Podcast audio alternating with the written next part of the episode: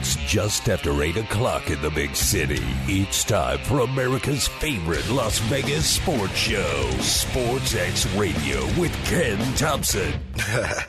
yeah. What up? Party's going on. Duh. Going Sports X Radio with Ken Thomson is brought to you by Panish Shea Boyle and Ravipudi. Trial lawyers that get results. Visit PSBRlaw.com.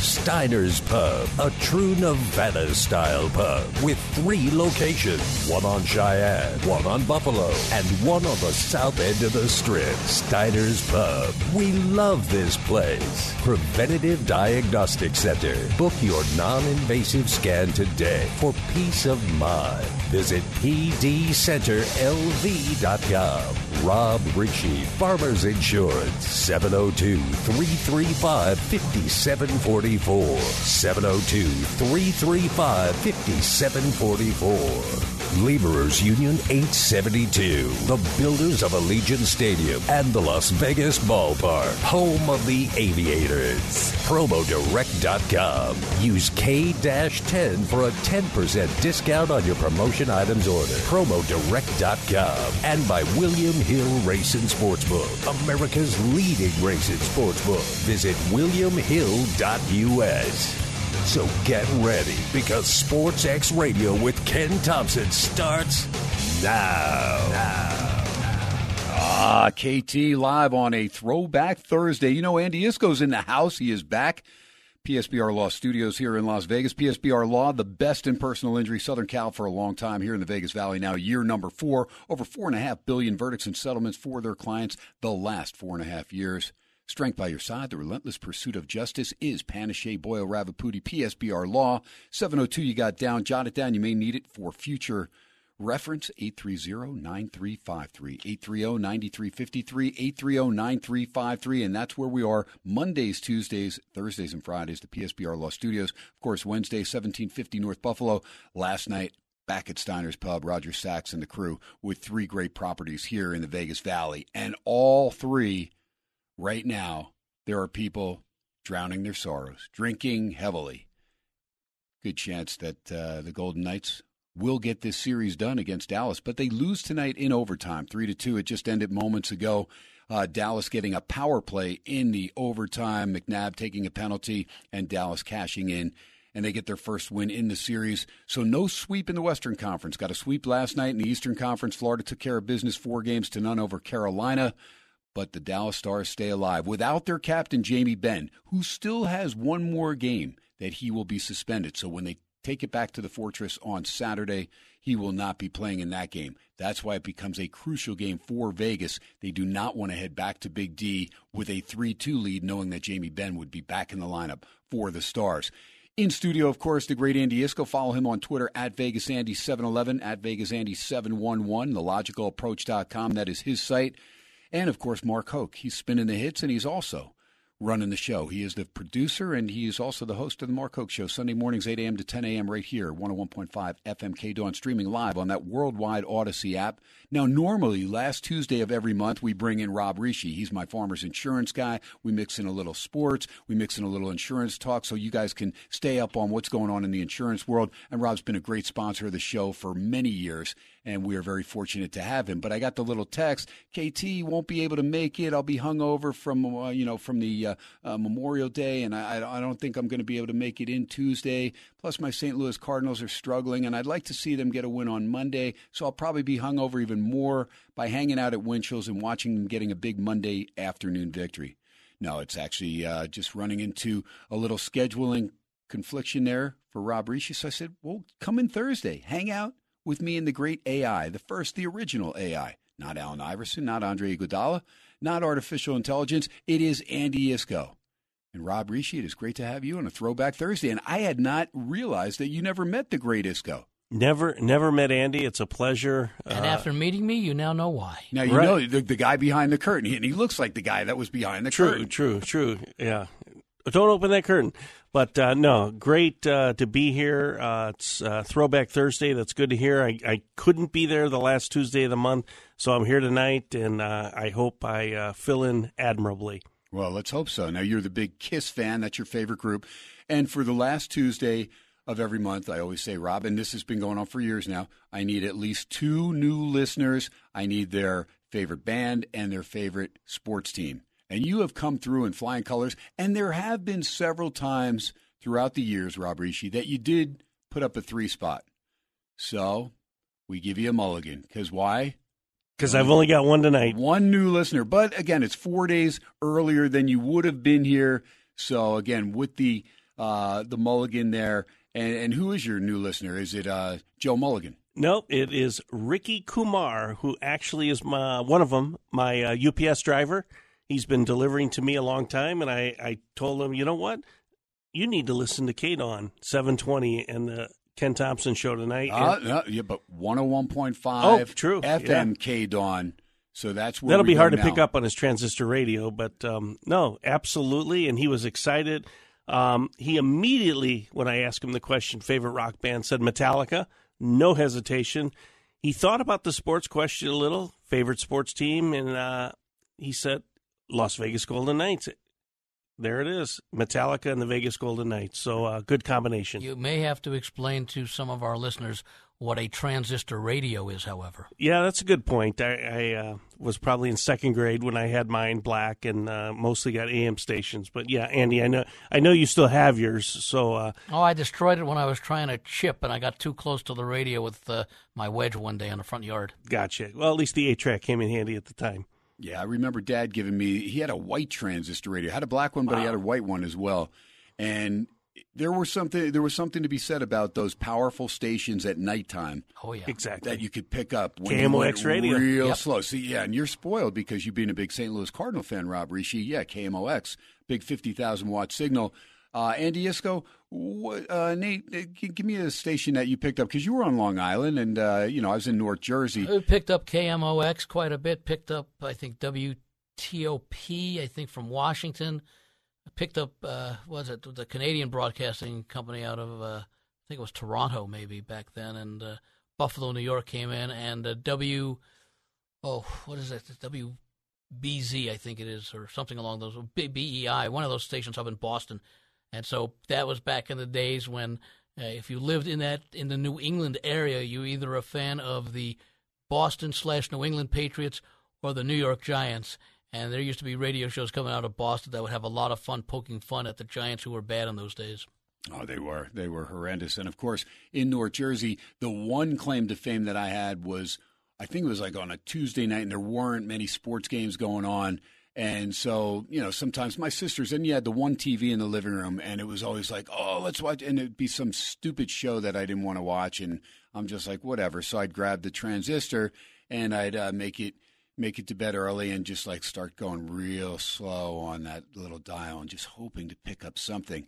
And so all of a sudden I, I, I get some, I hear something. It's a game, and it's I, and I'm just like I have no idea what this game is, and but it's going in and out, and it's going, and then you're hearing you know like about you know seven, eight uh, words of play by play, and then still, and finally my dad just comes in because it's it's making like these whale sonar sounds, and he's like.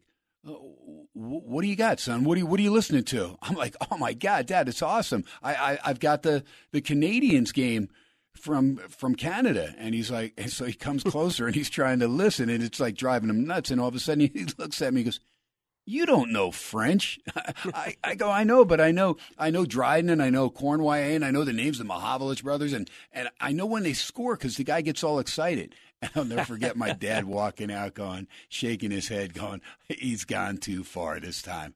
Iskoe, what about you, man? Uh, did your dad come in when you were listening to some games? I had I was very good at playing fast asleep when I could sense my parents walking down the hall. I had the transistor radio under the pillow. Usually it would be oh maybe 10:30 11 o'clock at night and the Mets were on the west coast. Oh, those were the best. So I had it under the uh, pillow, and I would turn the volume down to almost off. Yep. And I could sense when they would look in and then walk away, and then just raise the volume a little bit under the pillow. yeah, it was the I'd best, still man. fall asleep around the seventh inning, but there's probably about four more innings than I normally would have gotten. Right, no question, and and of course the the TV guide was the big thing as we're Right. growing Mm-hmm. up because you'd grab the old TV guy. Now, Rob, you were Central Time Zone, but we were Eastern Time Zone, so you'd get it and you'd look for the old sports and specials, right? And so Yep. the specials were the entertainment, but the sports. And so while you wanted your team to be at home a lot of the time, you know, because you felt like home field advantage or home ice advantage or home court advantage.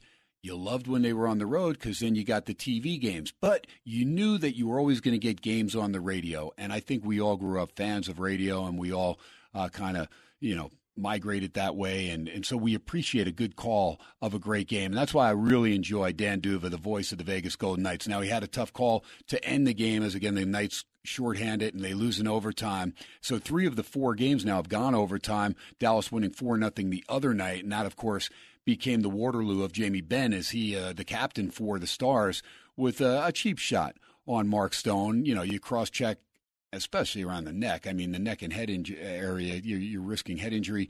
And uh, so not only does he get the game misconduct for that particular game, but comes down, the NHL hands him a two game suspension. And so, for all intents and purposes, I was thinking the Golden Knights had a great opportunity to end things tonight.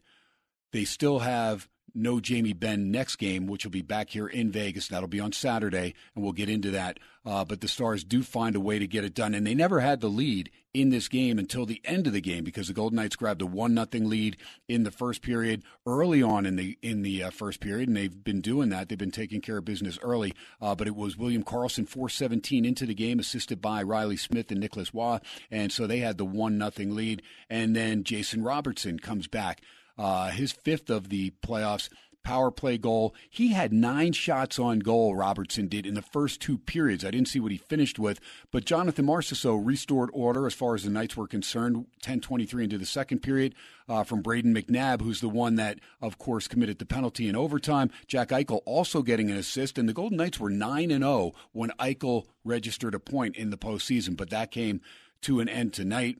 Uh, Robertson tied things up with just under three minutes to go in the second period. Uh, Lindell and Domi, and I thought Domi should have been suspended for a couple games after his cheap shot on Hague the other night as well, but that didn't come down. He was just got the game misconduct uh, for the last game. And then Joe Pavelski, the old man, came up big. Uh, Heiskanen and uh, Hintz with the assists. 318 into the overtime. Again, a power play goal with McNabb on the bench. 3 to 2, Dallas wins it.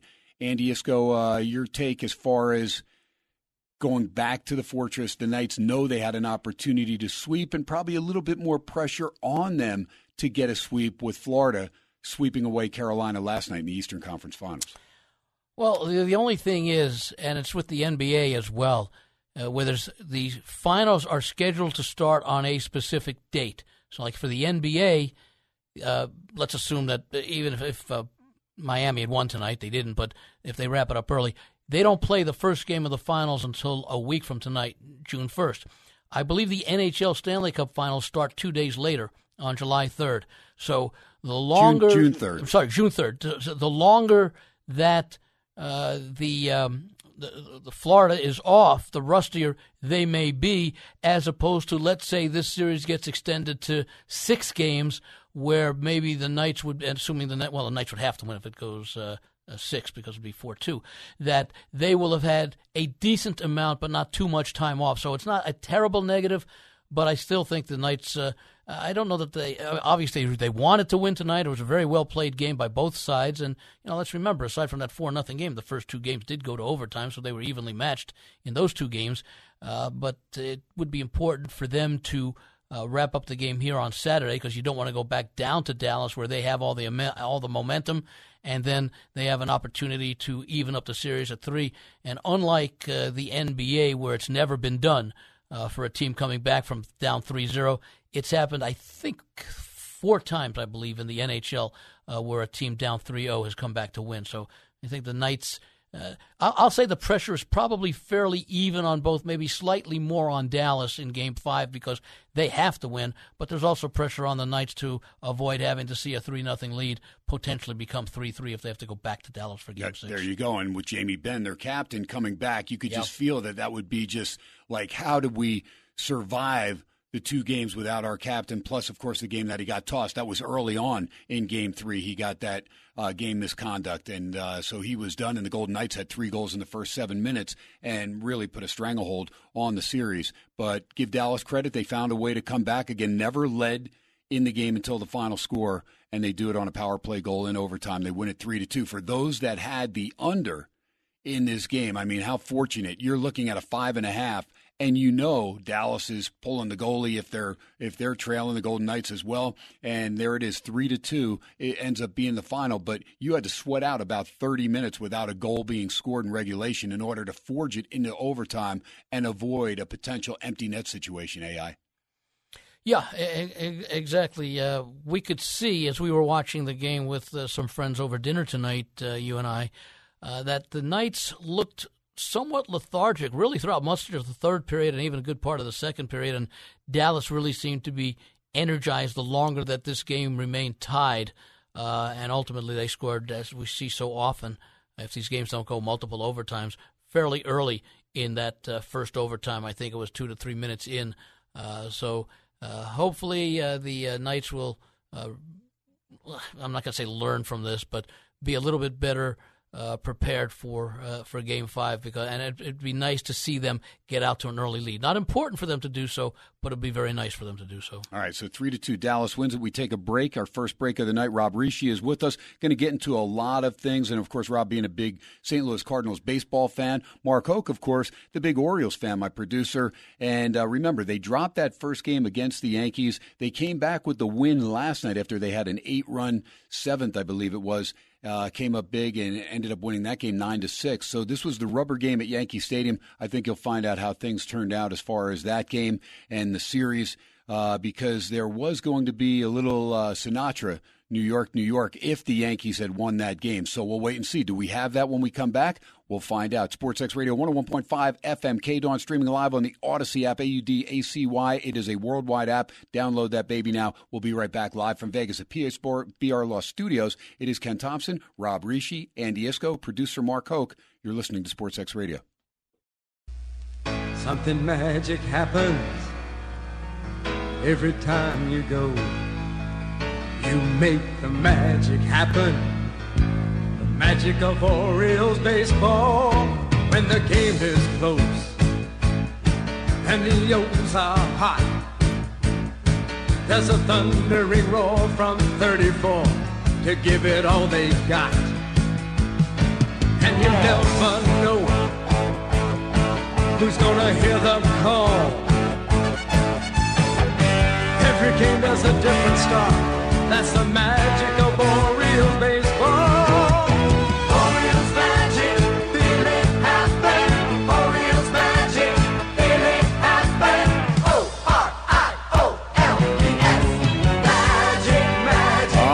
Yes, there it is. Little magic there, uh, Orioles magic. So Yankee fans were uh, fooled by that comeback victory and getting the first of the three game set. But the Orioles come back and take the next two, go to 33 and 17. Yankees drop to 30 and 22. And very impressive. The Orioles playing 667 ball on the road, 18 and 9 away from Camden Yards, 33 and 16 overall. And uh, didn't gain any ground on the first place Rays because the Rays were taking care of business at home against the uh, Toronto Blue Jays after suffering that 20 to 1 loss. They come up with a couple straight victories over Toronto. Real quick to the Richard Badge and Findlay Toyota out of town scoreboard, get you caught up there as uh, we will roll on through as we'll talk the uh, the hockey, but we'll get into basketball because I did say I thought the Celtics would be able to extend this to at least game six. And uh, Tyler Herro actually warming up a little bit in practice there with the Miami Heat, but not ready to go as of yet. They also played uh, this game shorthanded. Uh, Andy Iskoe, who else were they missing? They were missing uh, uh one of their starters that's been playing really Vincent. well. Gabe Vincent, right. Gabe Vincent was out. 110 to 97. Uh, the line did go up a half point after uh, the Vincent injury was announced, the ankle injury. Uh, but Boston, yeah, it was it was announced earlier today. The line actually, fl- I think it reached nine at one or two places, but basically was going between eight and a half and eight, and I think at most places it closed eight and a half. Yep, it did close eight and a half at the Westgate Superbook. Two fifteen. Your total game stays under the total. One ten to ninety seven. The game wasn't that close because Boston led this game pretty much from sixteen to twenty throughout the game and started nailing their three pointers early. Didn't wait like they had last game uh, where they were able to come up with their first victory in the series. So they've won two in a row.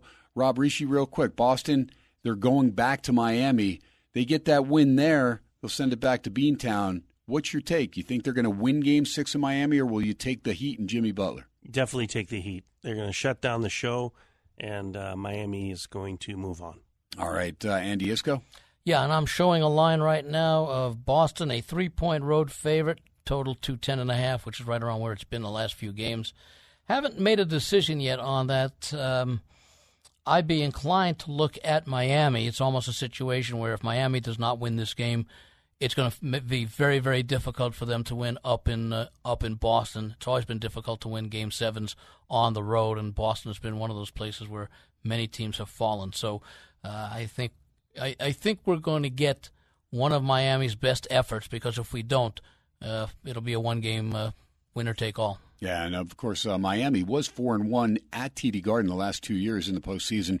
Uh, that line at the Westgate Superbook, if you want to play Boston, I'd get on it now because it's two and a half there uh, but three pretty much everywhere else around town. So right now, two and a half Boston, the favorite in Miami. That'll be Saturday, 5:30 p.m. Pacific time. Two eleven and a half is your total, and then the line is out for the Vegas Golden Knights and Dallas Stars. That will be a 5:05 Pacific time start, so not an earlier afternoon game.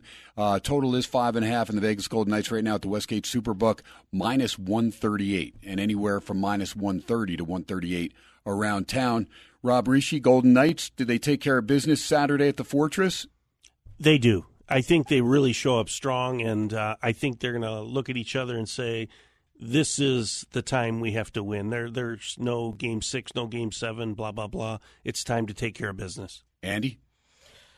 Yeah, I mean, when you take a look at Dallas, they were embarrassed by that game the other night. So you know, it should be all that surprising that they came out with a, a concerted effort tonight, even though Again, they never led until the uh, final uh, the final tally of the game in overtime, but also they never fell behind more than uh, the one goal. But uh, uh, I would think that the Knights will wrap it up back at home. You know, in, in, you know, it's it's unlike other sports where you actually have the strategic advantage because you get to make the final line change if uh, if you wish at playing at home. I guess maybe the other advantage might be in baseball when we talk about that runner on second base because that that can change uh, which uh, the road team actually has the advantage at the top of the 10th because it dictates the strategy that may be in play for the home team in the bottom of the 10th that they don't have an opportunity to do if the road team scores multiple runs. But in hockey, you do have that advantage, and I think that the Knights will make good use of it. And hopefully they get a nice uh, couple of nights rest because they did look much more fatigued tonight than Dallas did. I agree with you 100%. We were saying that that you can kind of feel it. Like Dallas was getting to those 50 50 pucks yep. later on in the game and uh, early on in overtime. But the man advantage, the way Dallas was playing, we just, all three of us felt that, you know what, Golden Knights are in trouble if they're going to be man down because they were having a lot of trouble five on five.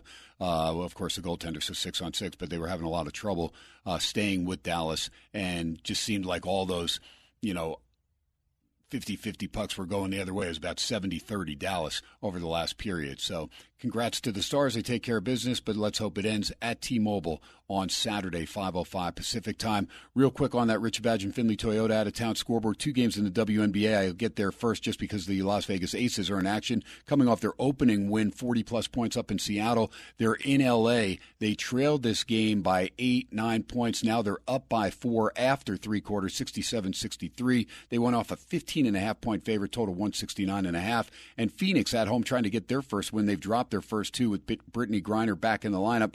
Uh, they lead Minnesota, lead the Lynx, minute 15 to go third quarter, 67 to 58, and they went off a five point favorite, total 159 and a half there. Meanwhile, Major League Baseball, these are your finals from earlier Cincinnati and St. Louis. Well, that makes Rob Rische a happy camper. I picked a good day for him to come in. Mikolas on the hill, they take care of business two to one, get past Cincinnati. Luke Weaver actually pitched a pretty good game for the Reds. Uh, Cardinals went off a minus 124, and the game stays well under the nine and a half. Colorado, a 7 6 win over Miami. Wild game there, Andy Iskoe. Yeah, uh, this, uh, Miami had the early lead in this contest, but going to the bottom of the eighth inning, it was a uh, 2 2 tie. Colorado scored four in the bottom of the eighth to go up 6 2. So you're under, which I think was 10.5 or 11, looked still pretty good until Miami scored four in the top of the ninth to make it 6 6. They needed to score at least one more run, uh, well, actually two more runs because Colorado ended up winning it in the bottom of the ninth with a run to win seven six. So uh, if you had the under in that game, I guess you'd have to say that's a bad beat because you were being teased for eight innings. Rob Rische, let me go back to that uh, Redbirds victory over Cincinnati. Puts them a game ahead of Cincinnati, gets you out of the cellar. Uh, 23 and 29. That's bad if you're a Cardinals fan, but it's not bad if you saw this team get out of the gate the way they did at 10 and 23. So you got to feel pretty good the way their birds are playing right now. We were we had the worst record in the National League at one point uh, after like 30 games, and I don't think I can't remember since I've been born the last time I could say that. So you're absolutely correct. Um, it's going to be all about our pitching. I know that's a cliche for a lot of teams, but if we get our pitchers in order, our bullpen's finally starting to get some stability.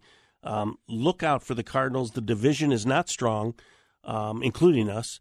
But if we get hot, look out, and you do not want to play the St. Louis Cardinals. I have a question for you, Rob, and that's what's happened to Jack Flaherty? Yeah, you know, Jack. Um, gosh, I, I, he's got so much physical talent. So it's it's in his head, in my opinion. And uh, again, if he becomes the stopper that he used to be, it was brief, but that he used to be. Look out when you. We've got Wainwright back in the in the rotation, uh, which I love from a leadership standpoint, and then Mikolas and and um, you know if Flaherty gets hot, look out. There you go. That's all you could say. If Flaherty gets hot, look out. All right, but the Redbirds back to 23 and 29, and again in that Central, not too bad.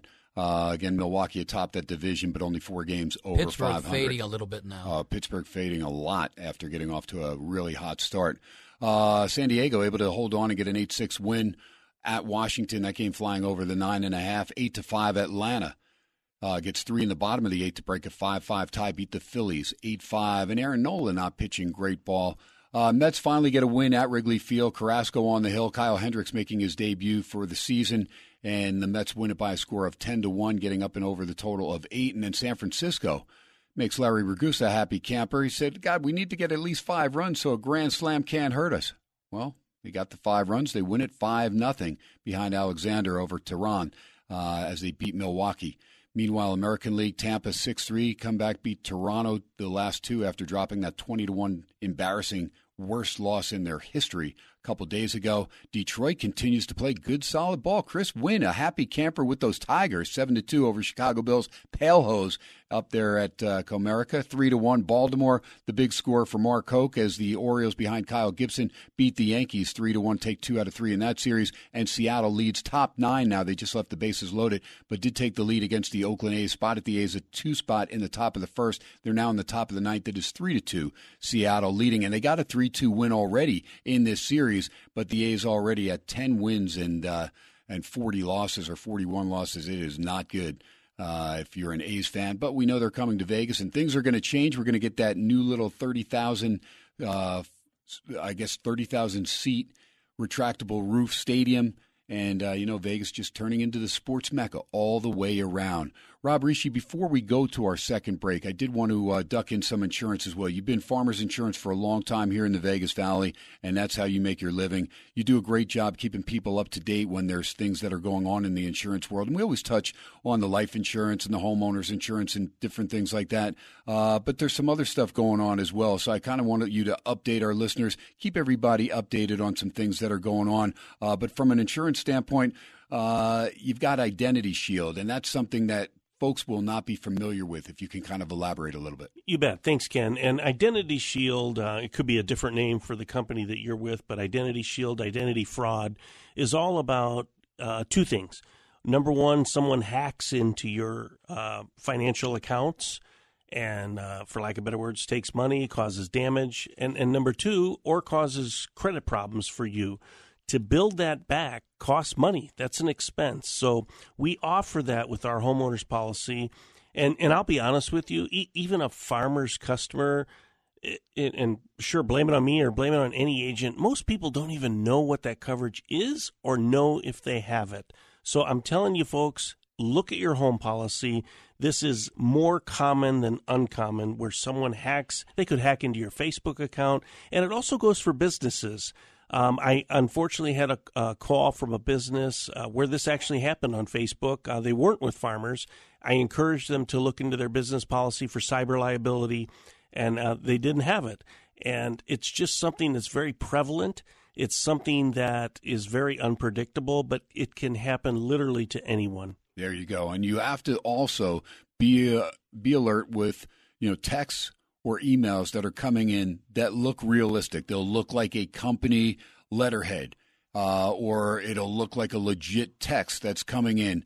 There was one that I recently got uh, that talked about you know, and they spelled the, my name right. Of course, it's Thomson without a P, but saying that there was some uh, person with that same last name that uh, several a couple years ago passed away in Canada. Now, uh, I got it. It's from you know a company that I checked in too quickly, and there was this actual company in Canada that handled uh, these types of things, and they're saying, hey, you could be the heir that we're looking, and you know, and next thing you know, I I just kind of went and did my research, and down in Arizona a guy actually got taken advantage of something like this because he figured, you know, it, it was adding up. Uh, they had, uh, you know, family area where the family had some relatives and whatnot, and somebody had passed away, so they weren't sure if that this was actually a, a relative. And uh, lo and behold, they were trying to get information from you. So you've got to be careful. And for you younger folks, you know, if, uh, if you have elderly parents, uh, make sure that you know they're not answering the the phones if they don't know where the numbers are coming from. Uh, make sure you have the uh, software on your phone, or a lot of the phone companies have it though to let you know is it a spam risk call? Is it you know telemarketer? Because those people are good at what they do. They're trained and they're good at what they do. And if they can uh, get an elderly person in there, next thing you know, they're trying to either let them know that they could be in trouble uh, their credit could be in trouble, or they may owe money, or this or that. Uh, but they can settle it, no problem, and just get the information. Next thing you know, they can get hit, get hit up for thousands of dollars. And uh, Rob, that's dangerous stuff in itself. Yeah, dangerous, and and we not only protect you from the act we also protect you from the cost it takes to repair that because that's that's not free either. So if it happens to you, you want to have that coverage, and our coverage is linked to the home policy. It's an endorsement, and I highly recommend it. And Rob Rische, Farmers Insurance, his office right there, 193 East Warm Springs Road, Suite 101, and of course the phone number. Jot it down. You hear it each hour when we do our billboards there because Rob's been a great sponsor for a while. But you got the 702 down for Vegas for Rob Rische's Farmers Insurance, 335 5744. 335 5744. 335 5744. And if Rob can't help you or he thinks there's a better deal with another insurance company that might uh, fit what you're looking for, he has no problem recommending somebody else. And uh, also, bilingual service. So if you're Espanol, Trust me, Rob Rische, he's got people there in the office that can take care of you, and seven days a week, Rob. That's pretty impressive. Yeah, and um, you know Sunday's a light day for us, and if we were in the middle of Montana, probably being open on Sunday wouldn't matter. But we're in Las Vegas; it's a twenty four seven town, and uh, people in the industry appreciate it. So um, give us a call. And um, Saturday's my favorite day because most people don't don't realize we're open. So, um, but yeah, give us a call. We'll, we'll be happy to help you. Now let me let me ask you this question, Rob. Do you offer that insurance? As a standalone product. The, the cyber the that, cybersecurity. It comes with our home policy. Yes. So it's it included at no extra cost. Of course, it's part of the overall package, but it's not something you have to ask for or now if you want higher it comes with 15,000 in coverage if for some reason you need that more, you can ask. It also comes with our business policies for 50,000. Yeah. Yeah, and by the way, you know, Ken, you're talking about those uh, uh, phishing emails. The one thing I do, you take your mouse and you hover over the link. Don't press it. Hover over the link, and you'll see that the the address is you know www dot some gibberish dot something. That's the telltale sign that uh, that that's a spam email. Yeah, and a lot of times if you get uh, an email that has you know maybe somebody's name but they have no address or phone number or anything there with the signature that'll let you know too uh, you know, probably De- not legit. Dear such and such customer, without your name, your your account has had some issues. That's also one that uh, when they don't put your name in there, that's a pretty good sign. But still, you want to check to make sure you know who sent the email, what the return, what the reply address is, and if you feel uncomfortable about it. it it's kind of like when you get a, a spam, uh, something that is a spam call or a number you don't recognize on your phone, and you don't answer it. My thought is, don't answer it if they want to leave you a message. If they really want you, if it's legitimate, they'll leave a message for you. Great stuff from Andy Iskoe. We are live PSBR Law Studios here in Las Vegas. Ken Thomson, special guest Rob Rische in studio. Andy Iskoe, of course, on a Throwback Thursday after uh, recovering from his trip back east, seeing family, and uh, of course taking in a Mets loss. Uh, that'll take a toll on you, no question about it. We're back to wrap up hour number one, 101.5 FM KDON, streaming live on that Audacy app, AUD, ACY, live from Vegas, live PSBR Law Studios. You're listening to Sports X Radio. We'll be right back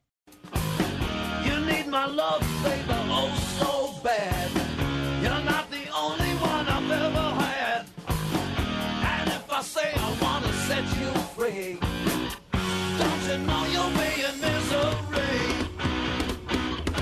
They call me, they call me Doctor Love. I've got the cure you're thinking of. If we didn't have a little kiss coming back, it wouldn't be Rob Rische in studio. Usually play it last Tuesday of each month, but Rob, a little rescheduling. Mark Hoke accommodating, spinning the hits here on a Throwback Thursday as we uh, enter the last segment of hour number one, Sports X Radio. Alex B. Smith will join us top of hour number two. Andy Iskoe stay here on the Throwback Thursday in studio, but Rob Rische uh, big Cardinals fan, but a big Golden Knights fan. Grew up with the St. Louis Blues being his team. Andy Iskoe and I grew up Ranger fans. Andy, of course, on Long Island, so he migrated to the Islanders. Why not? They won four cups in a row. He didn't have to hear the 1940 chants. Uh, but Rob Rische got a taste of that cup with the Blues a couple years ago, and uh, now he's sporting those Vegas Golden Knights jerseys all the time. You're a big supporter of the Vegas Golden Knights, Rob, so I'm hoping they can get it done for the city and for this team, too, and Cassidy's done a great job coaching this team. I hope they can take care of business. But you've got your farmers insurance right here in the Vegas Valley. And uh, one of the things we always talk about is life insurance because you never know when somebody's going to pass. And as you and Andy and I were talking in studio, I mean, we had Tina Turner at 83 and Jim Brown at uh, whatever, 81 87. or 87. I'm sorry. Yeah, a little uh, older and lived good, long lives. But you just never know when your number is up. And you know, you, you've got to be careful. I mean, I just saw one of the most heartbreaking stories a couple days ago where a bride was killed on her wedding day in Charlotte, North Carolina, which was uh, literally hours after saying her vows uh, by a 25 year old uh, gal that was driving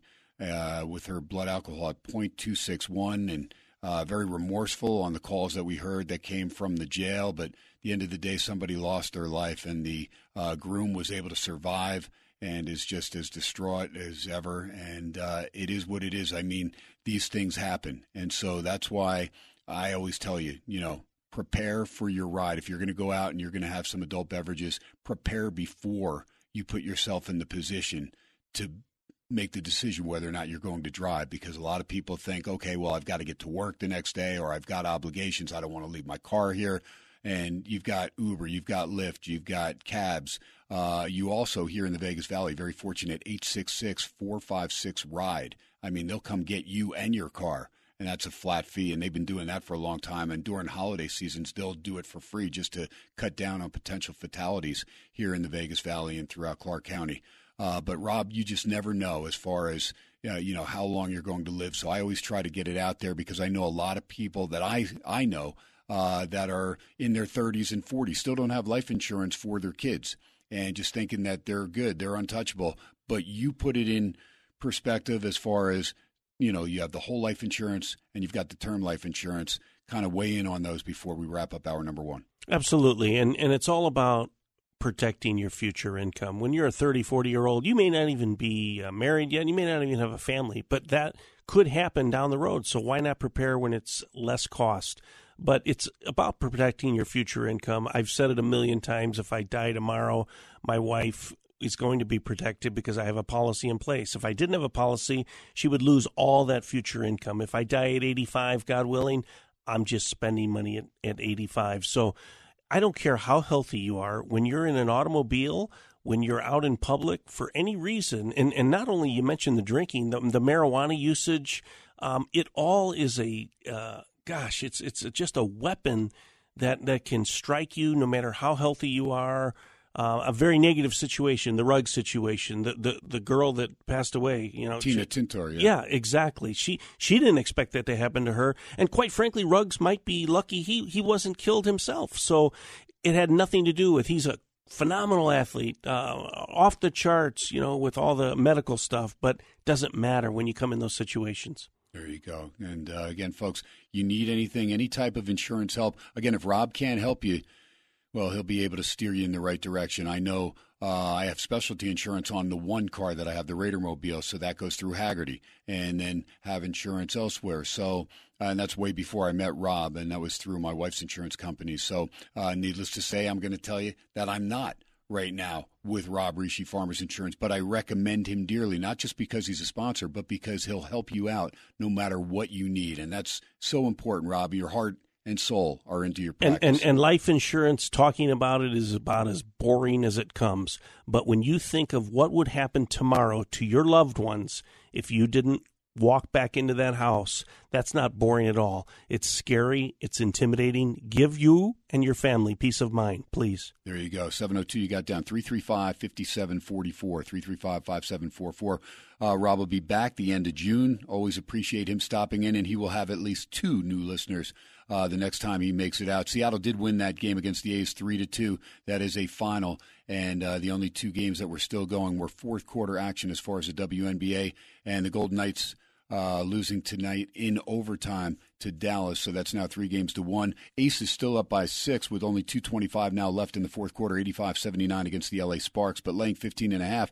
If you laid all those points, you got to sweat that out. 81-68 Phoenix leads Minnesota. Three minutes to go fourth quarter there. They were minus five. You're in better shape there if you took the Mercury tonight. Uh, we will continue to roll on through. Rob Rische says the Knights take care of business and end the series on Saturday. Looking forward to that again, a 5:05 start at the Fortress T-Mobile and uh, we'll keep things rolling here through hour number two. Alex B. Smith, he'll come on, he'll weigh in on that game, and he'll break down uh, game five from the Fortress as well, and he'll also look at the Eastern Conference winners, the Florida Panthers. Andy Iskoe and I will go through the baseball. Uh, let me run down. Uh, I, I, think I got all the yeah, I did get all those scores in, but we'll get into detail. We'll get into the overnights as well, and we'll also look at the uh, NBA because we've got the Denver Nuggets right now on the on deck circle for whoever wins the Miami Heat Boston Celtics. That'll go to Game Six on Saturday night as well. So we'll be looking forward to that and uh, a lot of other things going on in the world of golf. We do have the Charles Schwab Challenge. Rob, real quick before I let you go,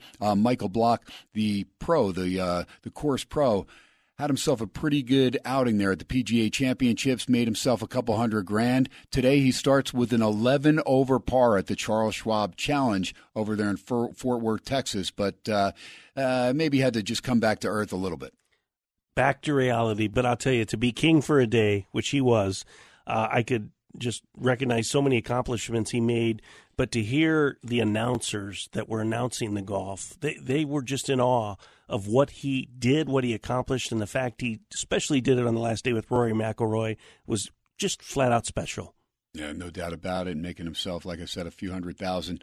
Uh, Harry Hall actually leads that Charles Schwab Challenge. He is a minus eight from Switzerland. He is the leader. Then a bunch of Americans led by Harris English, three strokes back at minus five. And uh, that's where we sit after day one there, Charles Schwab Challenge in Fort Worth, Texas. Ken, never mind. No, go ahead. You got it. Okay. Hey, front row card show at the Tuscany this weekend. I'll be there. Come say hi. Say you've met me on the radio show. But lots of sports cards, comics, and all that stuff. Great memorabilia. We'd love to see you. There you go. You get me a uh, price on my LeBron James rookie card. Hour number one in the book. Sports X Radio coming right back. 101.5 FM. KDON. Keep it right here.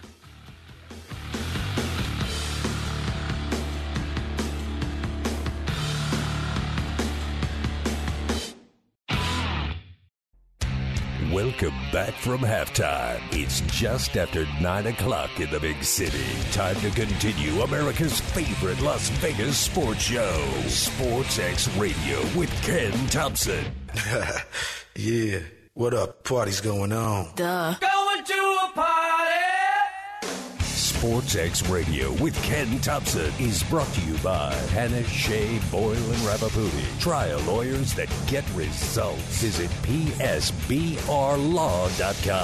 Steiner's Pub, a true Nevada style pub with three locations one on Cheyenne, one on Buffalo, and one on the south end of the strip. Steiner's Pub. We love this place. Preventative Diagnostic Center. Book your non invasive scan today for peace of mind. Visit pdcenterlv.com. Rob Rische, Farmers Insurance, 702 335 5744. 702 335 5744. Laborers Union 872, the builders of Allegiant Stadium and the Las Vegas Ballpark, home of the Aviators. PromoDirect.com. Use K 10 for a 10% discount on your promotion items order. PromoDirect.com. And by William Hill Racing Sportsbook, America's leading racing sportsbook. Visit WilliamHill.us.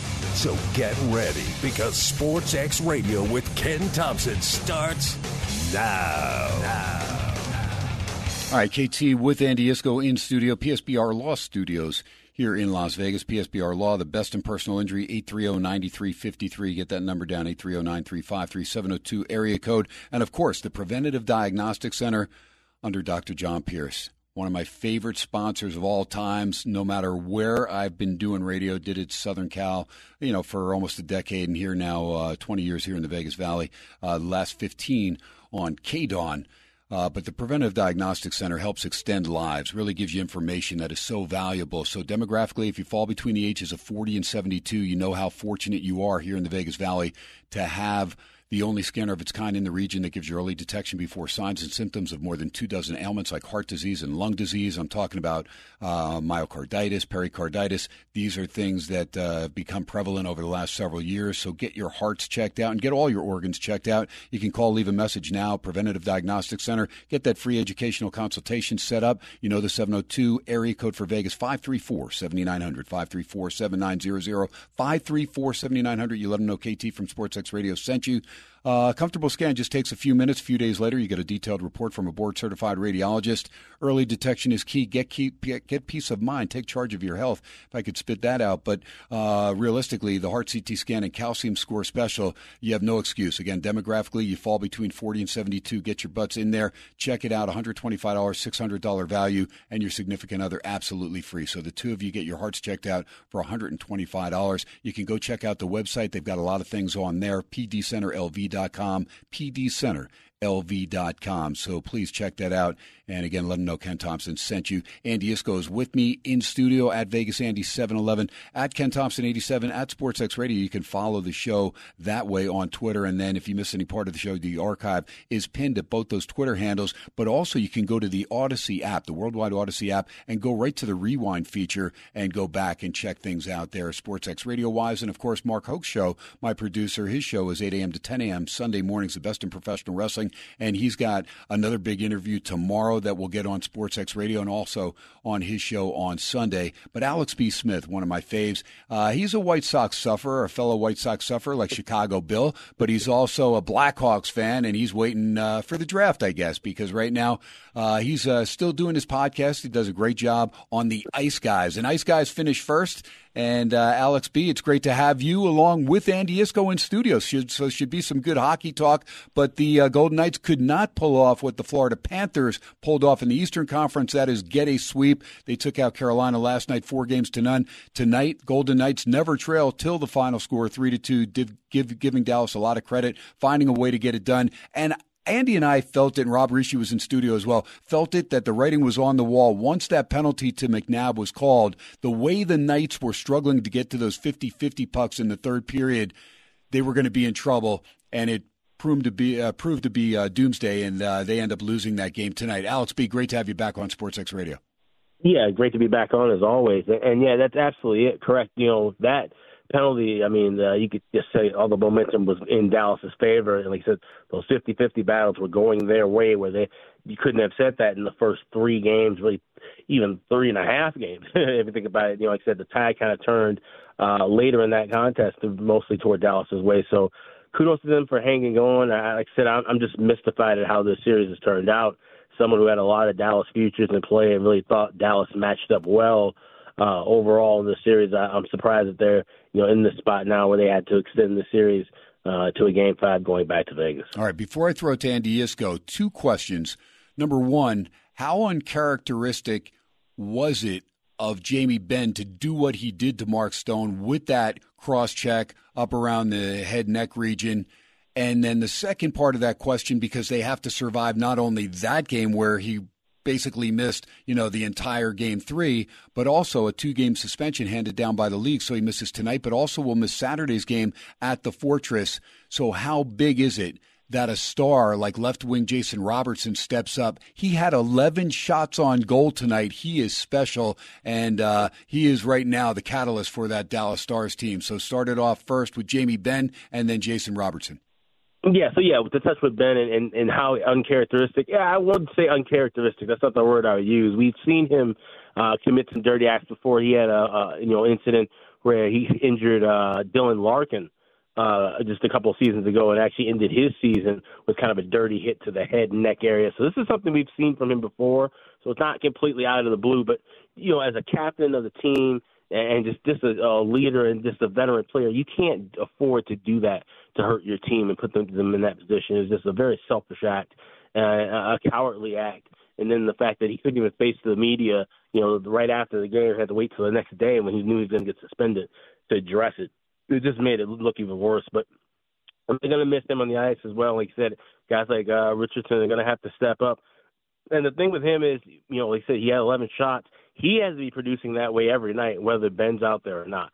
Uh, JR is going to have to do that. You know, Roope Hintz, who was uh, solid in the first couple of rounds, so he's going to have to step up uh, and be a key, a key factor. That it's a whole group effort with that top six is going to have to step up now. Whether Benn's there or not, they're going to have to you know try to continue and get that offensive output that we've seen from them throughout most of the regular season and even at times in those first couple of rounds. All right, Andy Iskoe, uh, some questions for Alex B as far as the Golden Knights series. Well, actually, I wanted to uh, ask Alex uh, a little bit of a scouting report. We know that the winner of the uh, Dallas Golden Knights series is going to play Florida. And I'd like Alex to let us uh, have a little bit of an insight as to how Florida matches up against either, uh, well, or both of these uh, potential opponents. Yeah, that, and that's a great question because Florida, I think they would rather play Dallas, uh, to be honest. And obviously, situationally, that would make sense because you're talking about a Dallas team that would be coming back from the 3 0 deficit, momentum, and, and so forth of that nature. But not only that, I, I think that they would be able to match style for style. Whether Florida wanted to dictate and play a, a faster uh, their forechecking style, I think they would be able to find ways to get through holes with Dallas. I think they'd also be able to close up the middle of the ice, which is something that Vegas has done masterfully uh, against Dallas, and that would be something that would work in their favor. Against Vegas, I think they would have a little bit tougher time with matchups. Uh, you know, I think coaching would be a, a little bit of a, a stronger edge there with uh, with Florida, uh, and more, I'm sorry, with, with Vegas rather. I think Cassie's a little bit better of a coach than Maurice, but Maurice is solid. So that's kind of where I wrapped up. It would be fairly even, but I would give a slight edge to Florida uh, with the way that they're playing right now. They probably want to play Dallas rather than Vegas. How would you uh, rate the uh, potential three goalies that we would see between uh, Dallas, the Knights, and uh, the Panthers? well, I mean, you got to go. You got to go with a current form kind of chart with these three because, uh, you know, I still would take Jake Oettinger as my number one goalie over uh, Adin Hill or or Sergei Bobrovsky. But as of where things stand right now, Bobrovsky is playing the best hockey we've seen him play in his entire career uh, at this point, and, and so is Adin Hill, uh, a young kid who's really stepped up and emerged. And you know, th- those two guys have shown to respond to resiliency a little bit better than Oettinger has. Oettinger, who had a tremendous record off of a loss during the regular season and even in the first rounds or so of the playoffs, that's kind of faltered now. He's been, you know, you can beat him two, three times in a row now. We've seen, uh, and so that that's kind of let luster's worn off a little bit with him. I was going to say how uh, how big confidence builder wise was tonight's performance by Oettinger. Had 37 saves of the 39 shots by the Golden Knights, but he stymied Jack Eichel a couple times one on one. Yeah, I mean, yeah, and, that, and that's solid. Like you said, you know, to turn in a big performance for him, that's good. He's you know getting that momentum back. So now if he can string it together and get another another win uh, and bring some real life back into the series, uh, it would be a tremendous thing to see. But yeah, it, it's gonna, you know, a lot of that's gonna rest on his shoulders too. He's gonna have to step up and make some big ten bell saves the rest of the series uh, if Dallas stands a chance. All right, so McNabb got that high sticking penalty in the overtime was the right call. What was your take on the call inside the final, just inside the final minute of regulation after Carolina had battled back last night in Game Four against Florida to get even at three apiece? Uh, the the uh, what was it a tripping penalty there? Yeah. Kind of looked uh, ticky tack, and I didn't know if I could if I could justify making that call at that juncture of the game. Did you think it was a, a good call by the officials? It ultimately was. The thing was that there was another call that was missed maybe 40 seconds later. There was a cross check that was missed uh, that would have negated that. So, you know, that's the thing. It's like in that time frame, you let those little things go. And if you let the cross check go 40 seconds before it, then yeah, you could have let the trip go as well. So I, I wasn't too crazy about that uh, about that call. And like I said, you know, obviously, you know, it was a major swing of things. Right, and yeah, that's a good call because if you make that call on the trip, that's right. You got to even things up as far as the cross check as well, uh, which they did not do. So I agree with you. In Carolina, you could just feel them, uh, you know, still being alive in that series if they could get the lead in that game last night, and they couldn't do it, but they never quit, and they got it even at three apiece. And I'm thinking if that game goes overtime and Carolina finds a way to win it and get it back to Carolina, they too would have a chance because of the style of hockey they play. They're never really out of a game. Very rarely does Carolina ever lose uh, by multiple goals. That's that's true. Yeah, they were never out of it. But when they scored the tying goal, the energy that and I, I was watching it. I was, we were doing uh, the Ice Guys. We were doing our live betcast, so we were all watching as a group together. And I remember saying that you know the body language didn't really seem as like super, you know, excited and confident about, hey, you know what, we got this game tied up. Now we can, you know, head to overtime and try to win this. They their body language didn't, didn't say that. So I kind of felt like Florida could take this overtime and score really early. I didn't think they were going to score with seconds remaining in regulation. But uh but it, it wasn't the shock most shocking thing because Florida kept their composure. They knew that they had time and they knew that even if they were to go into OT, that you know things were on their side. Being at home, they could have taken care of business pretty early had it gone to that fourth period. You know, one of the things that I've noticed, and I think probably more so in that uh, Carolina Florida series, is the uh, calling or non-calling of goalie interference. It seems that there's no real consistency when you take a look at a lot of plays that arguably are very similar to one another, and yet depending upon who's looking at it uh, in the home office, you get opposing calls, and uh, that may be to me one of the toughest calls in hockey. I mean, yeah, and I, I don't really quite understand why because the biggest you know takeaway from the, the language in the last uh, ruling is you know whether a goalie is able to make an attempt at a save.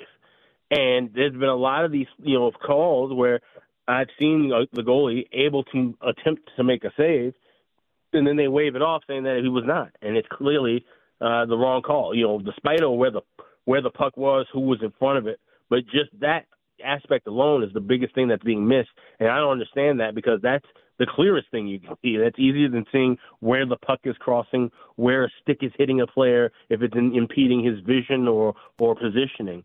You could just look at where the goalie is and see if he was able to move left or right, up or down, or move his hand to the left or right, and then we'd be able to determine if that was where he could have made a save or not. Yeah, yeah. The difficulty that, that I see there is that you off you're often looking at something uh, maybe one to two and a half seconds previous to where the goal is scored because that's where the goalie might be incapable of making the move, but might have had the opportunity to make the move if not for that uh, being impeded at the time that the goal is uh, approaching the line. Yeah, I get what you're saying with that, and and, and that's the thing. It would still have to be something that, like I say, yeah, the snap judgment. You're still going to have to use the, the replay Yeah. to to review that, but but just having that baseline being what you start to look from first, and then finding out, you know, adding the pieces from there. I think that would make the process just a little- a little bit easier. Even I see, I feel like if anything, they they work backwards from that. They try to find where the puck is located first, you know, what the actual play around is going on first, and then look at everything else in between. Maybe look at it from the from literally the net outward when when they're making these reviews. At AX Smith Sports. You can follow Alex B that way. And of course, he's a handicapper of many different sports, loves the fight game as well. But uh, staying with the Vegas Golden Knights and Dallas Stars series, they resume on Saturday here at the Fortress at T Mobile in Las Vegas, game five. That'll be a 5.05 Pacific time start, so 7.05 where Alex is in the Midwest and 805 back there on the East Coast. Alex B, your take on that game going in because the Golden Knights, they lead the league as far as block shots. They also have a magic number. Three has been that magic number. They've won 31 straight games when scoring three goals or more. So they didn't get there tonight. Would have gotten there and would have kept that streak alive had they gotten the overtime victory. But they uh, come up short with only two. So they'll try and get that streak going. Uh, your take going into Game Five because the Knights have to know in the back of their mind they're probably not thinking of that right now. But, you know, as the game wears on, if it's one of those games that they're either trailing or it's close, they're going to know that Jamie Benn will be eligible to be back in game six in Dallas, and that will really give a lift to that Stars team. So I really think the Knights need to get this one in game five. Break it down for me. Yeah, absolutely. And I think this is going to be a war. Uh, I think Vegas is really going to take the fight to Dallas early in this one. And the first thing that I look at when I'm seeing these numbers, I'm looking at over five and a half.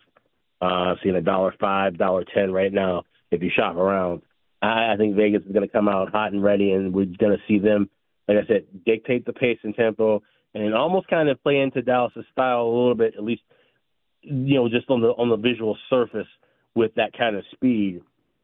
But like I said, they've been playing well enough defensively to make sure to clog up that middle, uh, take away the shot quality from Dallas. But I think there's going to be a, lot of open uh, offense both ways here, and over five and a half. I think that's definitely a good look here right. in this game. Good stuff. That's the way we will look as well on Saturday. Over five and a half. Uh, courtesy of AX Smith Sports. Ken Thomson, Andy Iskoe got a little uh, preview there of that Florida Panthers team that's just. Uh, I mean, Alex B. I mean, you've been doing this for a long time as far as following hockey.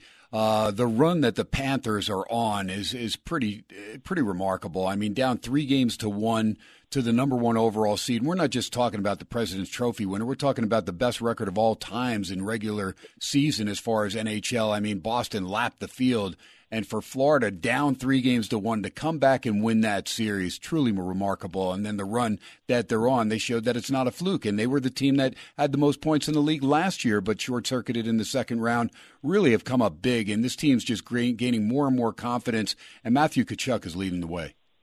Yeah, I mean it, it is a remarkable story. You think about it. You know, they were 17th in the league in points. The Calgary Flames, who missed the playoffs, had had more points than them uh, overall. So they were literally the last team to qualify in the postseason.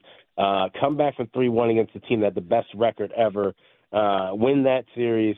You know, defeat Toronto, defeat Carolina. You beat the three best teams in the Eastern Conference. I mean, that they truly earned uh, that Prince of Wales trophy with, with this performance. It's incredible. And you know, the only thing I can think of close to what I've you know seen like this in recent history had to be that St. Louis Blues team a few years ago, where you know they were New Year's Day the worst team in the league, and they all of a sudden emerge and go on to win the the whole thing, win the Stanley Cup. So. Uh, we'll see if Florida can, you know, complete the task, but it, it's just already amazing. Like I said, Matthew Tkachuk has really emerged as a growing superstar in this league, but certainly for that team and becoming the face of that franchise, something that they've needed for a very long time.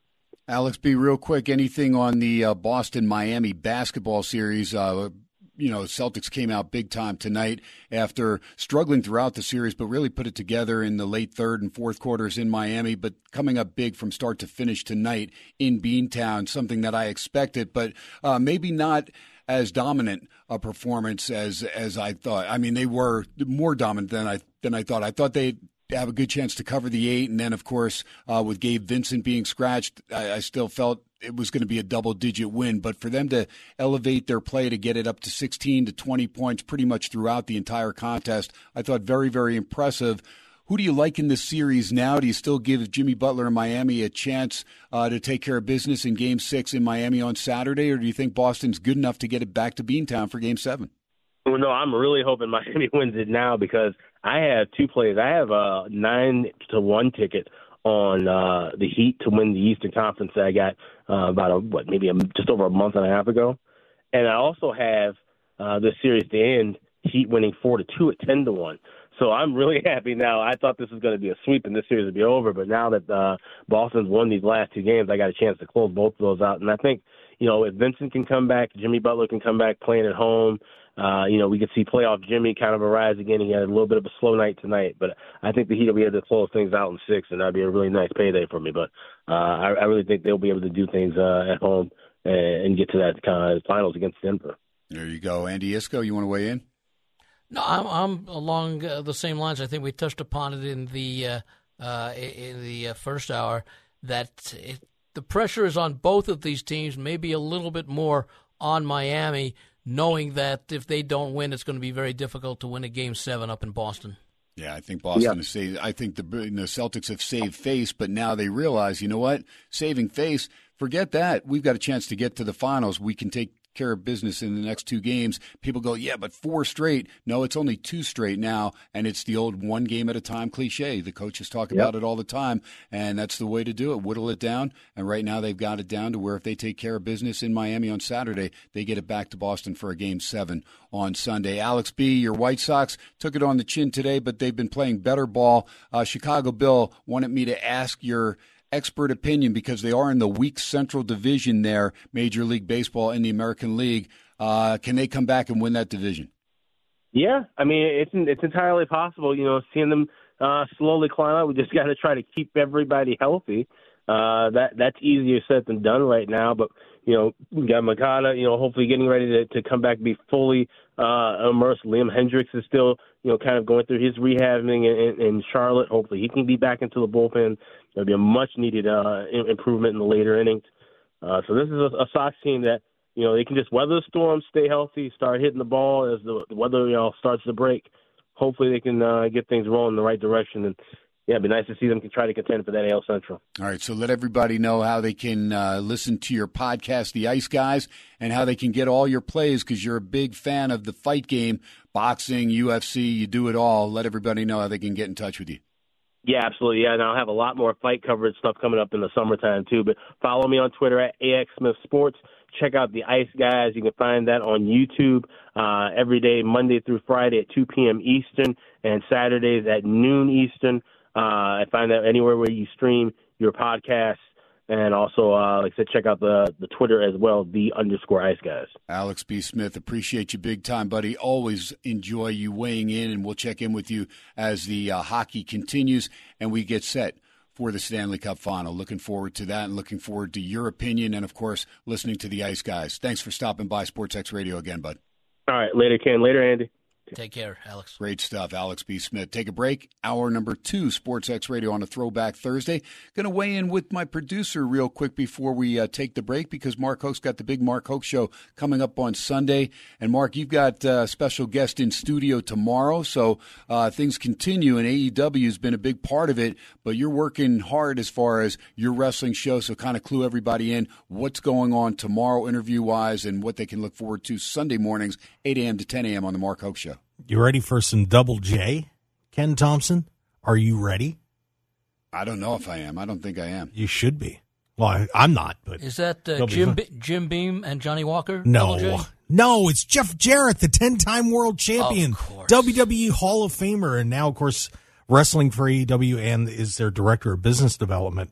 Uh, is going to be we're going to be interviewing him tomorrow, so we're going to have that interview here on SportsX Radio tomorrow night, and of course on my show on Sunday as well. Plus, we got the Nasty Boys, another Hall of Fame set of Hall of Famers there too. I mean, holy cow! Plus, of course, we've got WWE Night of Champions pay per view. Uh, gonna be preview live event. That's what they call them on Saturday. So we're going to talk about that, and then getting ready for AEW Double or Nothing on Sunday night here at T-Mobile. And I think there's still some tickets available, and it's going to be awesome. So uh, we're loaded, Ken. We're loaded. Uh, you know what? You're doing a great job. You're getting a lot of big time uh, guests over there on the Mark Hoke Show, and of course, uh, you're sprinkling them on uh, SportsX Radio as well. So good job there, Mr. Hoke. Well, sprinkling's good. It was It's good. I, But- I I saw the way you devoured those lamb chops at Steiner's last night. I was slow on those, Ken. But you I really was. when I made, devoured. I didn't say how fast you went. You de- you devoured them as far as I don't know. Looked like an archaeologist was there. All I saw were bones. There was no meat left on the bones at Uh, all. you're lying, Ken. You know that. You're lying. You were you were doing Sports X Radio. I, I could say you were in the table right there in front. of I me. actually am not good about that. I, I don't I don't skim it all off down to the bone. I never do that. Just just the thing with me. I don't know what it is. If you cook stuff, you know, like ribs, if you cook them right, the meat falls off, and then you get all bone. But that's about it.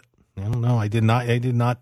You know, sit there and get my fingernail or take my incisors and you know leave uh, caveman marks in the bones. I did not. But I. But they tasted extra special from uh, Krivsky. Krivsky having to buy them last night. There you go. That was fun. That's right. And then uh, you still have uh, some work to do on KT's tab over there at Steiner's Pub. Be back there next Wednesday and uh, maybe make it down after the show. Take our break here. First one in hour number two. Keep things rolling. Ken Thomson, Andy Iskoe. We are live from Vegas Sports X Radio, rolling through up until 9.57. Uh, we'll get out of here, but uh, keep it right here, 101.5 FM KDON, streaming live on that Audacy app. Lots to talk about with AI, lots of football news as well. We'll get into it when we get back live from Vegas.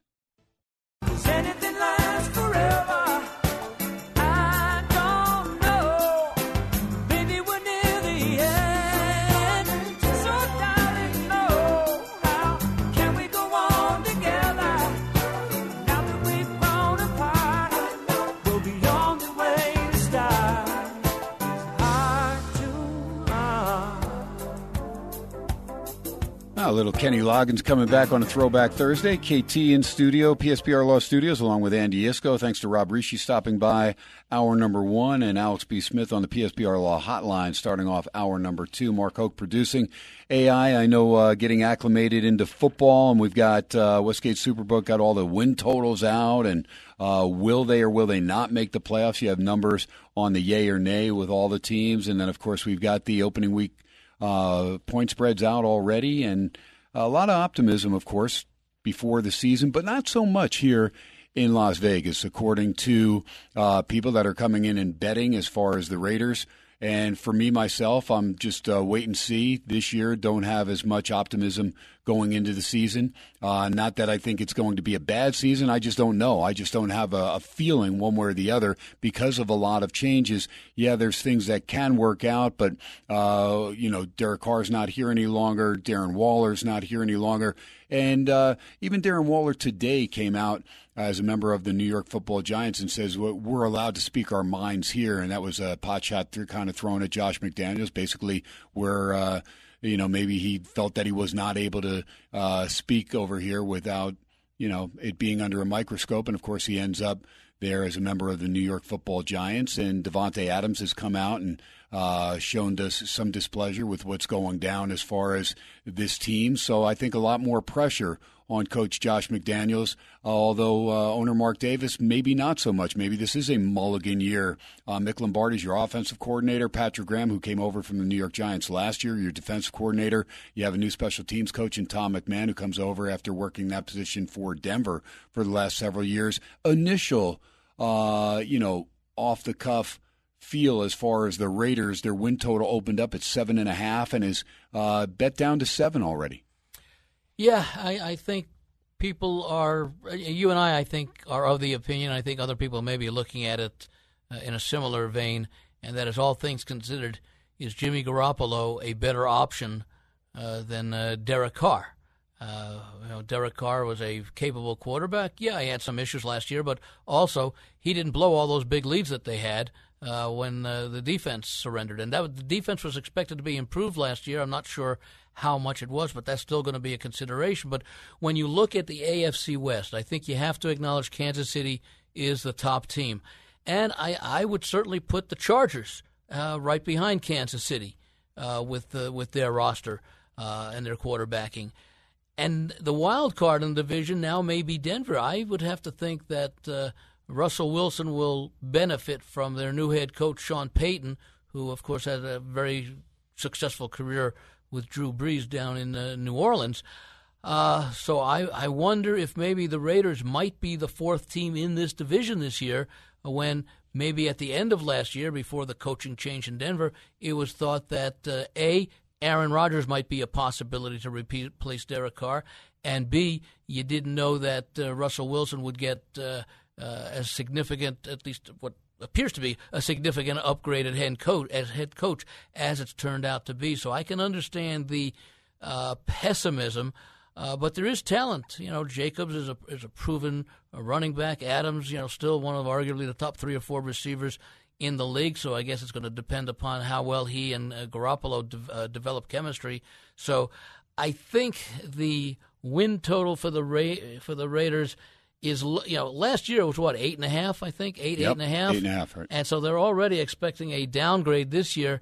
Um, let's see what the roster looks like. Let's see how things go in training camp because uh, my initial thought is I think the Raiders are talented enough to at least go eight and nine, which would cash the over. And even right now at seven, seven and ten pushes. I think they're a better football team than that. Uh, I say Denver's the wild card, but you know that's the one team in the division that the Raiders have had great success against. Yeah, and the schedule won't be easy. I mean, uh, there are teams much improved. A couple uh, teams, the Jets and the Giants, will make it out to Vegas, and uh, both of those teams greatly improved, at least roster-wise on paper. And uh, you know, you got to go to Buffalo. First two games are are brutal. In your first home game, I believe, against Pittsburgh, uh, Sunday night game. Uh, but not going to be easy. They're going to open with Denver, and they've kind of mastered the Denver Broncos over the last several years, uh, sweeping the Broncos uh, several times. That's- that's in nice little- Denver? yeah, the first game is in Denver. Yeah. That's just the Sean Payton Open as far as that era. And like you said, you know, a guy that works well with quarterbacks. Russell Wilson coming off the worst career, you know, career year that he's had. Uh, he did lose a mentor, somebody that he had worked with, with uh, you know, for years, uh, that passed away prior to the season last year, and uh, you know that could have taken a, a toll on his mental stability as well going into the Mile High City. But there was a lot of pressure on him because a lot of us, you know, around the league, you know, that have watched this league for a long time and watched Seattle uh, and you know Russell Wilson's play there, just figured, you know what, Denver, they're going all in. We know that's a good, solid defense, so you know that team's going to be a team to be reckoned with. And then there were, you know, some good skill position players and some young faces like Jerry Jeudy uh, that we thought could really help uh, get that offense off to a great start. But my goodness, they were anything but competitive last year in a lot of their games. And Russell Wilson, again, was uh, abysmal to say the least. So, you know, will Sean Payton be big enough as far as, uh, you know, a new spark there for Russell Wilson to get his career turned back around? Yeah, there were a lot of questionable decisions made uh, coaching wise last year with Denver, and I don't think that the quarterback coach combination really got along all that well. We know Russell Wilson's a much better quarterback than he showed last year, so maybe the intangibles surrounding the start of this season are better. And again, if if someone can you know do something with a quarterback and resurrect a career, I certainly think Sean Payton would be capable of that. And you know, it's a funny thing once you start playing well and winning, it tends to tends to feed upon itself. I'm not saying that Denver's going to be a playoff contender, although with their defense, if they play at a level similar to what the talent uh, shows that they could do last year, they might very well. You know, you do have that. We've had that extra wild card team for a couple of years now. You know, if you in fact, if you go back to the start of last year, it was thought that the AFC West was the strongest division in football. It Didn't quite turn out that way, but maybe this year it could. Okay, so uh, one of the guys that was considered as the heir apparent for the Raiders at the quarterback position was going to be Jarrett Stidham. And Stidham stepped in last year when Derek Carr was kind of put on the shelf. Uh, there was a lot of money involved, whether or not, uh, you know, Derek Carr was going to compete in those last two games. Well, they made it known, the coaching staff, that he was not going to be available. Uh, they did not want to risk injury to Derek Carr because they'd be on a hook, I believe, for thirty-three million, uh, and that's whether or not they, you know, stepped away from uh, the contract with him. So they didn't want to take a cap hit and uh, just wanted to kind of let it be known that we're going to go another direction. So the knock on Carr was that he uh, didn't do well in the system. Uh, to me, I kind of felt I blame know, that on the coach. well, I, I I look at it that way because I also look at it that you know Derek Carr really you know in the nine years here again played with the league's worst defense combined in the nine years that he played they ranked 32nd. Okay, so it doesn't get any worse than that. Uh, yeah, maybe he didn't have a full grasp on the system. Stidham did with his years there at New England as a backup to Brady and uh, got to know the system a little bit. But they don't elect to keep Stidham. He now is a member of the Denver Broncos. He's backing up Russell Wilson. And what we saw from Stidham in the uh, game, next to last game of the regular season here in Vegas against San Francisco, was an outstanding performance. He had to close a week later against Kansas City. They had some film on him as a starter in a meaningful game, not a preseason game, because he started several of those. Uh, and he got tattooed pretty good, but that's a Kansas City team that was peaking, uh, a Niners team that maybe took for granted uh, this Raider team because they were struggling and the Niners were playing at such a high level. But the Raiders nearly ambushed the Niners and got the victory here. Did not came up short. And uh, were you surprised that Stidham did not get a crack at the starting quarterback job? That it is indeed Jimmy Garoppolo that gets that opportunity.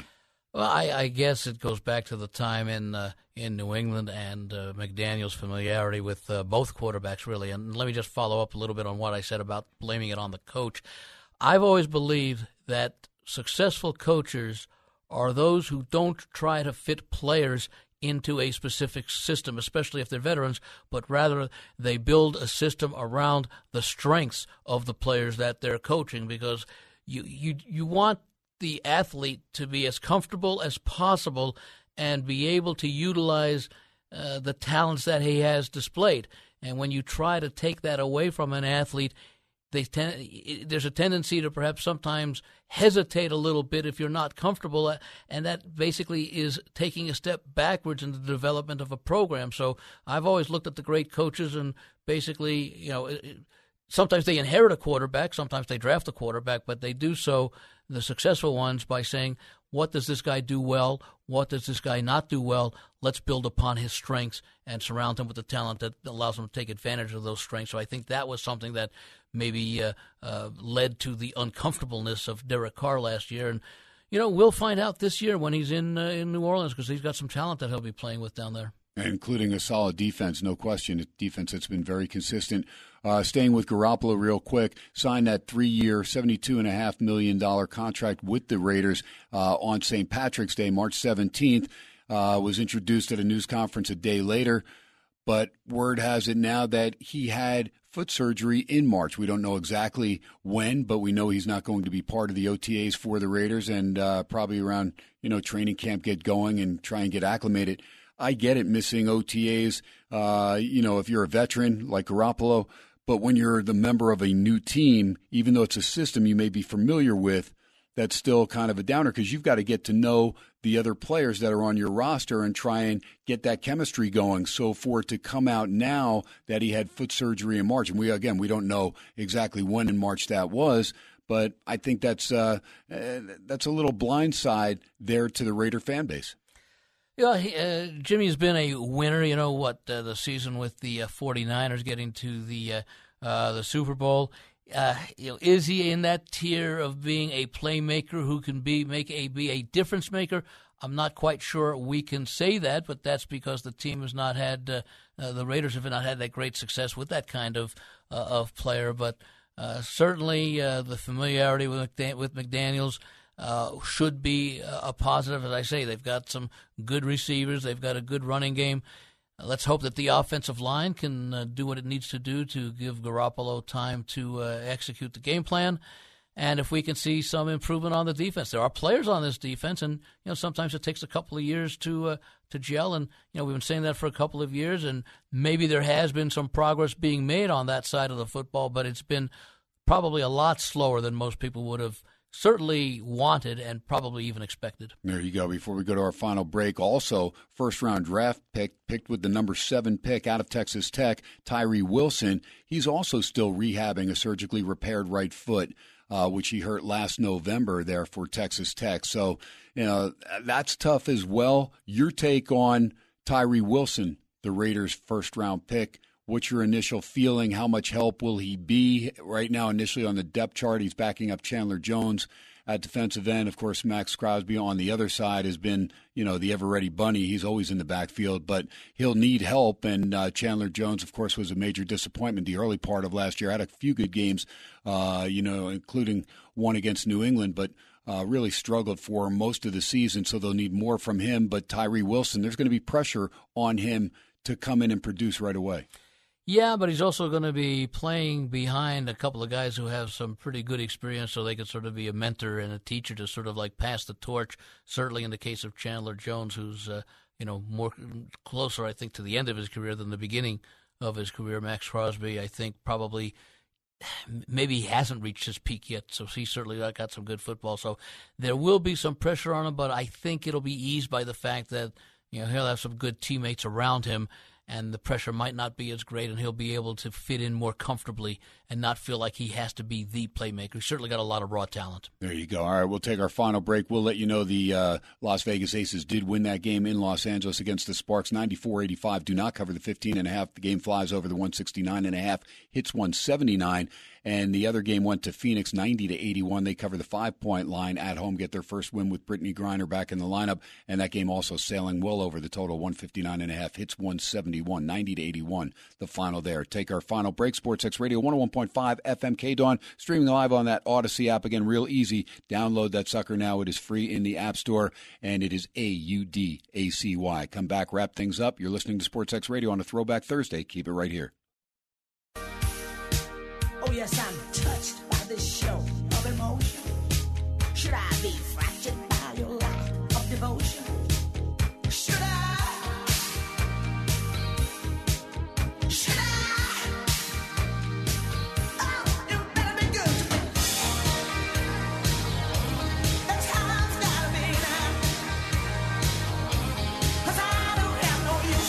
Iconic voice of Tina Turner, the late Tina Turner, passing away at 83.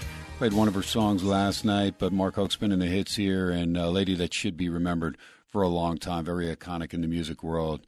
And, uh, you know, just her personality was very uh, vibrant, and uh, she will be missed, no question about it. Ken Thomson, Andy Iskoe, back PSBR Law Studios, wrapping things up on a Throwback Thursday. I do want to get it out there that uh, I did uh, get an article on uh, NFL.com that did uh, talk about Davante Adams downplaying some recent comments and said he does love co- head coach Josh McDaniels and general manager Dave Ziegler. So, uh, you know, we'll wait and see how things pan out with the new look Raider roster. You do know that, uh, you know, when Davante Adams came here from Green Bay, he was looking forward to playing with Derek Carr. But he's a guy that's under contract, understands the game, and uh, you know, moving forward and going to make the best of the situation. So hopefully, the Raiders, the silver and black, will be able uh, to get things rolling and uh, blow by that win total of seven. Doesn't look great on paper early out of the gate, but we'll wait and see how the roster transitions, and uh, we'll get you all the previews on all the NFL teams, college football as well. Andy Iskoe, looking forward to uh, a lot of football talk. Uh, in the next several months. It's going to be a lot of fun to uh, dissect a lot of these teams. And there's a lot of faces that have moved, not only at the pro level, but especially at the college level. My goodness, the transfer portals. I don't know how Brad Powers does it. I guess, uh, you know, he spends probably 15 hours a day just studying all this stuff, making sure he's got it down. But it is going to be uh, just crazy getting caught up on a lot of those college rosters. Yeah, the changing face of uh, college football, not just the uh, NIL, but also the ability to, uh, uh, to basically change schools uh, almost any time you want. It makes it very difficult for the schools themselves to develop continuity. I think the uh, the uh, college that will be the most interesting to watch this year will be Colorado with what Deion Sanders has done, basically overhauling the entire roster. But again, it takes time to develop chemistry and timing, and that may be a struggle for Colorado. I would not be surprised, given Deion's record, if Colorado starts slowly and then plays well over the second half of the season. Might be a very good team over the final half of the season to back against the spreads. You know, notwithstanding any uh, cluster and significant season-ending injuries. All right, so baseball have the stage to themselves, center stage tomorrow because no NBA or NHL playoffs. Both of those uh, series that are still going will resume on Saturday, and a couple teams in waiting, including the Florida Panthers and the Denver Nuggets, respectively. NHL and NBA. Andy, real quick, we've got a morning game, West Coast time at least, 11:20 a.m. Wrigley Field. Justin Steele's been pitching well, uh, left-hander against Hunter Greene for Cincinnati right now. We look up and it is Justin Steele minus 168, seven-year total uh, already listed. Uh, anything on that game? I'm going to go by these real quick. Yeah, no, no, didn't see an edge either one. Uh, both of these pitchers uh, not in their best form compared to their season performance. Taijuan Walker for Philly. Uh, Jared Shuster for Atlanta, the Braves. Uh, right now, minus 162, 10 year total, shaded to the under. Yeah, uh, can't find a reason to back Taijuan Walker right now, and the price a little bit expen- expensive for Atlanta. Alex Wood and the Giants coming off a 5 0 win in Milwaukee. It's a four game set. The lefty Wood will go against Freddie Peralta, who's always tough at home. Peralta minus 130, 8.5 your total. Might look a little bit towards Milwaukee. Probably won't play it because I think there are better games out there. Max Scherzer, big number. You got to lay on him against Colorado and Connor Seabold. Scherzer minus 220, 11 the total, shaded to the over. And the inconsistency of Scherzer, uh, I can't lay 220. No, if I did anything, I might look a bit over in, in this one because Scherzer's not been in very good form all year, and Seabold, uh, uh, similarly, he's only made four starts. So, again, not one that I'm really thrilled about, but uh, my look would be over before I'd play either side. Detroit and the White Sox, game two in Detroit. White Sox, Lance Lynn, a big favorite, minus 145, eight and a half your total against Joey Wentz. Yeah, big number for uh, the White Sox. What'd you say it was, Lynn Laying? 145. Yeah, that's about a marginal enough for a play, but it's, it's uh, if anything, it's a play against Wentz, who has really struggled in his uh, uh, early uh, nine starts. Orioles at home against Texas after taking two out of three in the Bronx against the Yankees. Grayson Rodriguez back on the hill at Camden Yards against Jon Gray and first place Texas Rangers. It is right now Baltimore minus 135, eight and a half your total shaded to the over. Yeah, I wouldn't be surprised if this line moves. I do like Texas in this game. Rodriguez has not been very good at all, and Jon Gray, a journeyman pitcher, pitching very well right now. All right, Gausman for Toronto at Minnesota. Varland for the Twins. Gausman minus 155, eight year total. Yeah, might look under. Um, do like Gausman uh, for Toronto. He's pitching uh, very, very well. Uh, so I might look at Toronto. I might consider the under. Hunter Brown for Houston at Oakland. Uh, Kaprielian for Oakland, and uh, it is Hunter Brown minus 265, eight year total. Yeah, not sure if I'll do anything because Brown's not uh, been overly impressive. And I wonder how well the books did tonight because, yeah, Oakland lost, but they didn't cover, uh, but uh, Seattle did not cover the minus one and a half, which I think is the way a lot of folks now are playing uh, uh, against Oakland. Yeah, second time in that series that the Mariners won a 3 2 game. Uh, Dodgers with Syndergaard against Beeks for Tampa. right now, Tampa minus 129 and a half your total. Yeah, Syndergaard not in very good form really throughout the season. Beeks probably only going to a couple of innings, maybe three, four at most. Uh, I have to back Tampa. All right, only got a minute to go, so I'll run them down. Musgrove minus 127. Padres at New York against Vasquez. Nine year total, but it's the New York Yankees, not the New York Mets. Padres at the Yankees. Uh, St. Louis. Is it Lieberman against uh, Bieber in Cleveland? And it is Bieber minus 118, eight year total. Corbin for Washington at Kansas City. Lyles. Lyles minus 120. Rare to see him a favorite. Nine year total. Luzardo for Miami against Detmers for the Angels in Anaheim. Detmers minus 144, eight and a half year total. Chris Sale pitching better of late. The lefty minus 150 at Arizona against the D backs. And Pfaadt, your uh, pitcher for the Snakes. Eight and a half is the total there in Pittsburgh with Keller, who didn't pitch well last game, but the game before he was uh, unhittable against George Kirby, who's been very consistent for Seattle. Mariners minus 167 your total, Andy. Yeah, big number on that Seattle game. I might look under the total. Both pitchers in decent form. Uh, under the total might be three and a half for the first five innings. Might take a shot with Pittsburgh. I like what uh, what they've been doing, and Seattle's not really been hitting the ball uh, significantly, going up against a pitcher who's done well. Outstanding stuff from Andy Iskoe at Vegas Andy 711, at Mark Hoke Show, at Ken Thomson 87, at SportsX Radio. Till tomorrow, you know the rules. No drinking and driving, no texting and driving. Most of all, God bless our troops. God bless you live from Vegas SportsX Radio, 101.5 FM KDON, streaming live on that Audacy app. Have a great evening. Good night, everybody.